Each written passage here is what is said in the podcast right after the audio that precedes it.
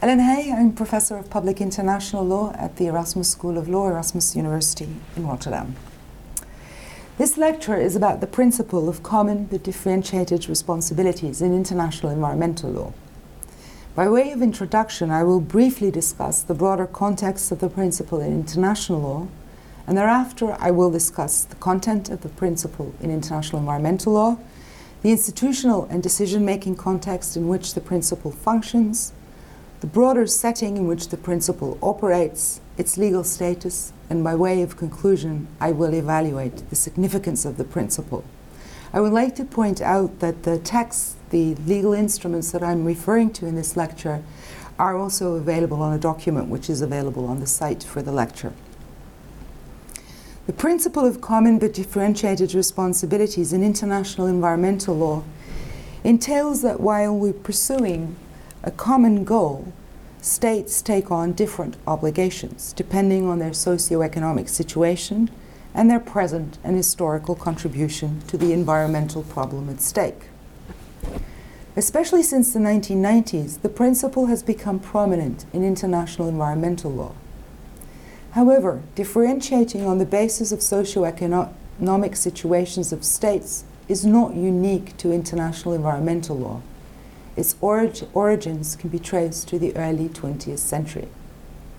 Article 405, third paragraph of the 1919 Versailles Peace Treaty constitutes an early expression of the principle. It is identical to current Article 19, paragraph 3 of the Constitution of the International Labour Organization, which provides that in framing labour conventions or recommendations, due regard shall be given to and I quote, those countries in which climatic conditions, the imperfect development of industrial organization, or other special circumstances make the industrial conditions substantially different. End of quote. Such conditions may provide a basis for modifying the general rules formulated in an ILO convention or recommendation. And some ILO conventions implement Article 19, paragraph 3 of the Constitution by way of exceptions that a state may claim based on insufficient development of its economy or relevant social infrastructure. A relevant example is Article 7 of ILO Convention 183 on maternity protection of 2000. It provides an example by allowing states, by way of exception, not to apply certain elements of the Convention. Moreover, international trade law has since the conclusion of the General Agreement on Tariffs and Trade in 1947 recognized the special position of developing states in its Article 18. This special position has found broader reflection in the agreement establishing the World Trade Organization, including in the amended Article 18 and in Part 4 of the GATT Agreement. Within the WTO, the different treatment of developing states, besides facilitating technical assistance and capacity building, entails that mutual reciprocity in trade concessions, an important tenet of international trade law, may be released in the relationship between developing and developed states. Such releases are subject to negotiation between developing and developing, developed and developing states, and the resulting preferential treatment is often of limited duration. In addition, the United Nations Convention on the Law of the Sea contains various references to the special position of developing states.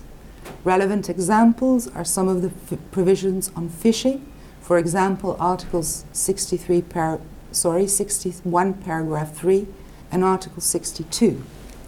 In addition, of course, Part 11 on the regime of the international seabed area also differentiates between developing and developed states.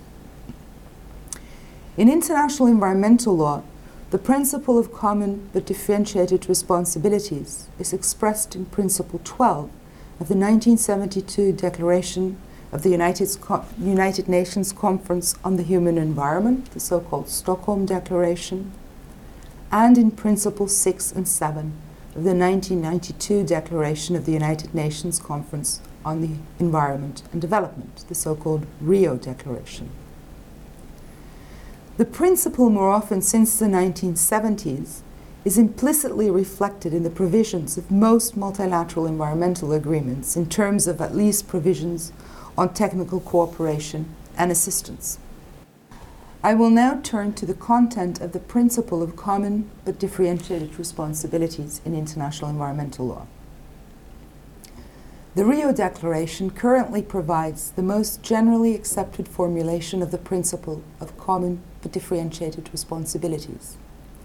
The first sentence of paragraph 6 of the Rio Declaration provides, and I quote, the special situation and needs of developing countries, particularly the least developed and most environmentally vulnerable, shall be given special priority. End of quote. Principle 7 of the Rio Declaration then expressly formulates the principle of common but differentiated responsibilities, and it provides as follows. And again, I quote States shall cooperate in a spirit of global partnership to conserve, protect, and restore the health and integrity of the Earth's ecosystem. In view of the different contributions to global environmental degradation, states have common but differentiated responsibilities. The developed countries acknowledge the responsibility that they bear in view of the pressures their societies place on the global environment and of the technologies and financial resources they command. End of quote. These provisions point to the core of what constitutes the principle of common but differentiated responsibilities in international environmental law. First, a global partnership linked to the duty to cooperate. Within that global partnership, ta- states take on obligations, even if those obligations are different. And those obligations are based on their situation as determined especially by A, their vulnerability and their needs, B, their historical contribution to environmental degradation, C, their present contribution to the problem, and D, the access to technology and financial resources that are available to states. The principle of common but differentiated responsibilities is closely related to this principle of sustainable development and also to the principle of intra generational equity. The principle of sustainable development addresses the need to balance socioeconomic considerations and the protection of the environment. The principle of intra generational equity addresses equity among members of a generation and is particularly relevant in the South North context. The interrelationship between the three principles can be characterized as follows. With a view to attaining sustainable development, the principle of common but differentiated responsibilities constitutes a means of translating the principle of intra-generational equity to the interstate level and to the interstate south-north context in particular. Most multilateral environmental agreements do not explicitly refer to the principle of common but differentiated responsibility. Instead, they contain substantive obligations that serve to implement the principle. The 1992 United Nations Framework Convention on Climate Change, however, is an exception. Its Article 3, entitled Principles, in its first paragraph, provides as follows, and I quote the parties should protect the climate system for the benefit of present and future generations of humankind, and on the basis of equity and in accordance with their common but differentiated responsibility and respective capabilities. Accordingly, developed country parties should take the lead in combating climate change and the adverse effects thereof. However, even if the United Nations Framework Convention on Climate Change is the only multilateral environmental agreement that explicitly refers to the principle of common but differentiated responsibilities, all multilateral environmental agreements presently implement the principle, and they do so in a variety of ways. And I will refer to five ways in which multilateral environmental agreements implement the principle. A first example is provided by multilateral agreements, which may include a grace period for developing states. A pertinent example is Article 5, Paragraph 1 of the 1987 Montreal Protocol to the Vienna Convention on the Depletion of the Ozone Layer. It allows developing states a period of 10 years before they must comply with certain substantive rules of the protocol. A second example is multilateral environmental agreements which provide substantive obligations only for developed and economy in transition states. The 1997 Kyoto Protocol provides an example. It requires developed and economy in transition states and not developing states to comply with agree- agreed greenhouse gas emission reductions. Um, see in particular Article 3 and even more in particular Article 3, Paragraph 1 of the protocol and also its Annex 1. A third example is uh, provided by multilateral environmental agreements, which in almost all cases make implementation by developing states conditional on the transfer of technology and financial means from developed states. Uh, you might look at Article 4, Paragraph 7 of the United Nations Framework Convention on Climate Change or Article 20, Paragraph 4 of the Convention on Biological Diversity. Now, the provisions requiring the transfer of technology and financial means from developed to developing states, to a large degree, are implemented through so called financial mechanisms. Again, if you want to look at a provision, at a relevant provision, look at Article 21 of the Convention on Biological Diversity, or again, Article 21, but this time of the United Nations Convention to Combat Desertification. Now, these financial mechanisms are to a large extent, so the financial mechanisms which implement the obligation of um, developed states to transfer financial means and technology to developing states, the mechanisms through which this is realized to a large extent are linked to the International Bank for Reconstruction and Development, also known as the World Bank. A fourth example is provided by multilateral environmental agreements, which provide special substantive rules for the relationship between developing and developed states. And in this case, the 1995 amendment to the Basel Convention on the Control of Transboundary Movements of Hazardous Waste and Their Disposal provides an example. The amendment to the convention bans the transboundary movement of hazardous waste between developed and developing states. Now, please note that this amendment has not entered into force in July 2010, the time of recording. This means that Decision 2 12 of the Conference of the Parties to the Basel Convention applies. And this decision also bans the transboundary movement of hazardous waste between developed and developing states even if it is not legally binding. Lastly, fifthly, the compliance mechanisms that function within the context of most multilateral environmental agreements provide that in case of non-compliance, the state may be offered assistance in order to bring it back into compliance with the agreement. These provisions, of course, benefit developing states and states with economies in transition and not developed states. I now turn to the institutional and decision making context in which the principle operates. In fact, the principle of common but differentiated responsibility is at the source of a very complex institutional and decision making structure that is applicable in international environmental law, especially in the South North context. At the basis of this structure are the various multilateral environmental agreements, such as the Convention on Biological Diversity, the UNFCCC, uh, the Convention to Combat Desertification, and many others. These multilateral environmental agreements, as mentioned, contain provisions that require the transfer of technology and financial means and provisions that establish a financial mechanism.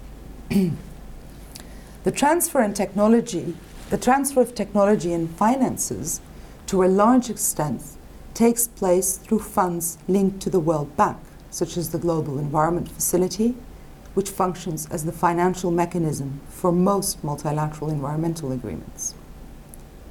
In addition, the World Bank and the Global Environment Fund also administer other funds that contribute to the implementation of multilateral environmental agreements, in particular the United Nations Framework Convention on Climate Change.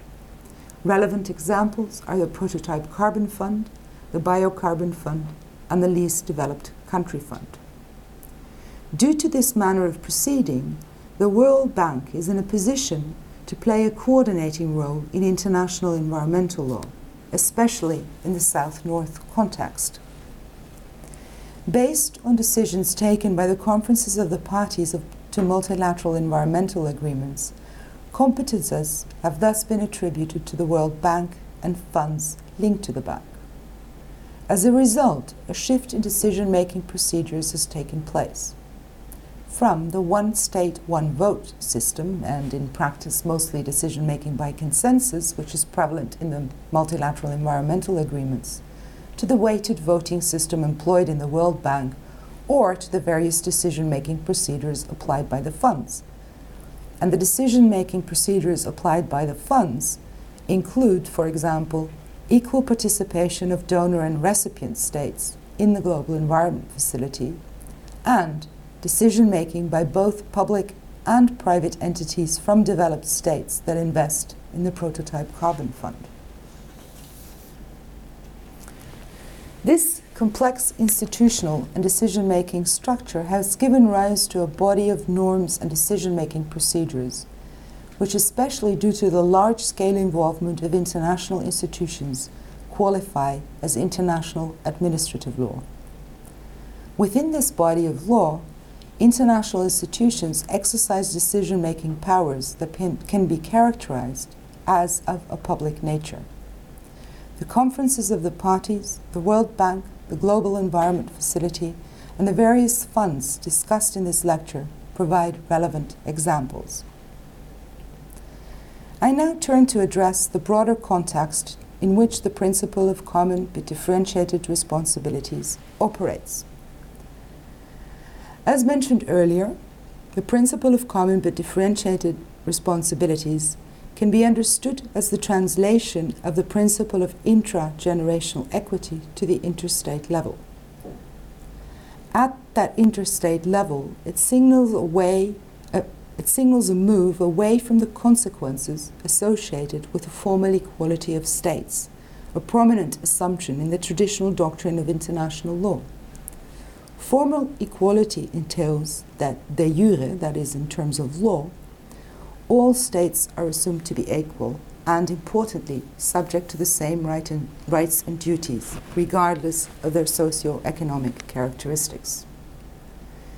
This assumption entailed that traditional international law did not play a significant role in decreasing, de, de facto, the real inequalities between developing and developed states.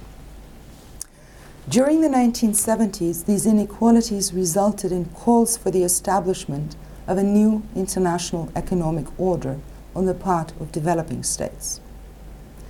While the new international economic order never emerged, articulation of environmental problems as of common concern provided develop developing states with an opportunity to voice their demands regarding a more equitable international legal order and assistance from developed states. These demands, as illustrated by the principle of common but differentiated responsibility, have resounded in international environmental law. There is also another story to the principle of common but differentiated responsibilities.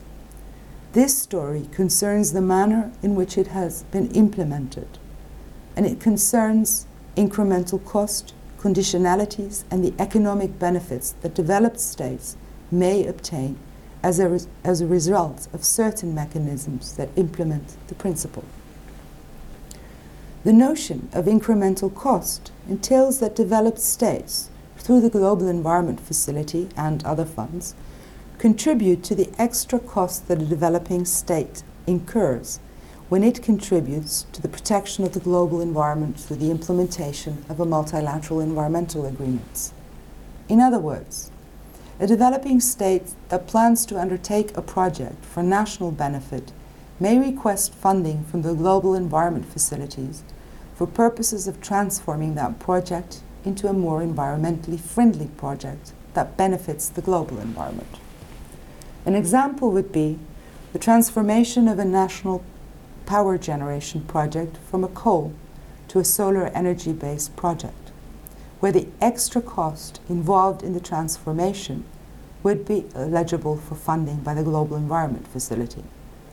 Payment, thus, is for the protection of the global environment from which both developed and developing countries profit. The transfer of financial means and technology, furthermore, is conditional, of course, upon developing states meeting the standards set out in multilateral environmental agreements, but also upon the decisions subsequently adopted by the Conference of the Parties to a multilateral environmental agreement or other subsidiary bodies, and also to the decisions taken by the various bodies that manage the funds related to the bank. In addition, developed states and the private sector in developed states may benefit from projects that are supported that support the implementation of multilateral environmental agreements in developing state. Cases in points are projects implemented on the basis of the flexible mechanisms of the Kyoto Protocol for example, through the Prototype Carbon Fund or the Clean Development Mechanism. In this case, developed states and the private sector in developed states may pursue profit by obtain, obtaining cheap emission reduction units by investing in carbon reduction projects in, develop, in developing states. These units may then be used by developed states to meet their targets under the Kyoto Protocol or can be sold for profit on the global carbon market. These elements, in conjunction with the institutional setting set out in this lecture, have led some commentators to suggest that the manner in which the principle of common but differentiated responsibilities has been implemented has contributed to developed states and institutions in which developed states have a major say, maintaining a disproportionate influence on international environmental policy and law. I now turn to address the legal status of the principle of common but differentiated responsibilities. The principle of common but differentiated responsibilities clearly has normative implications, i.e., implying commitments, possibly duties, on the part of developed states vis a vis developing states. The principle, however, is unlikely to qualify as a rule, given that it cannot apply in an all or nothing fashion. It is thus more likely to qualify as a principle. Whether it has legally binding status as a principle is more difficult to determine, as it is not an explicit element of the texts of most multilateral environmental agreements, the UNFCCC, the United Nations Framework Convention on Climate Change being the exception. Within the climate change regime, it thus qualifies as a legally binding principle. Whereas within other multilateral environmental agreements, the norms, rules, or principles formulated to implement the principle of common but differentiated responsibilities are what legally binds the parties.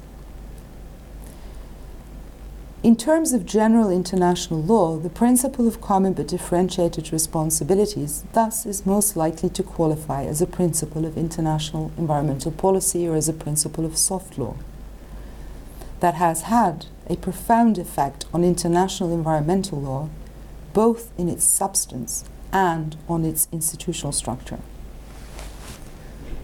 Finally, I conclude that the principle of common but differentiated responsibilities has affected international environmental law and also per, perhaps per, uh, international law more in general in a very fundamental manner. In particular, it has al- altered the discourse by changing the nature of what are considered to be valid arguments. It has given developing states a basis for claiming that their position is to be taken into account in formulating treaty regimes. Moreover, it has given developing states a basis for pursuing the position that they will not engage in meaningful, meaningful obligations if developed states do not transfer funds and technology to them.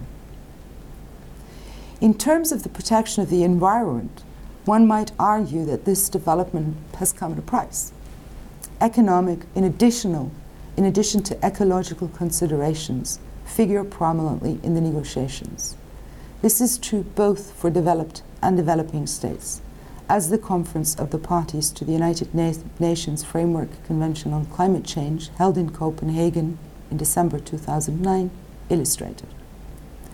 It also means that environmental problems are being recognized for what they are problems that, if they are to be addressed, require a fundamental reassessment of how we are doing things at local, national, and global levels. Thank you for your attention.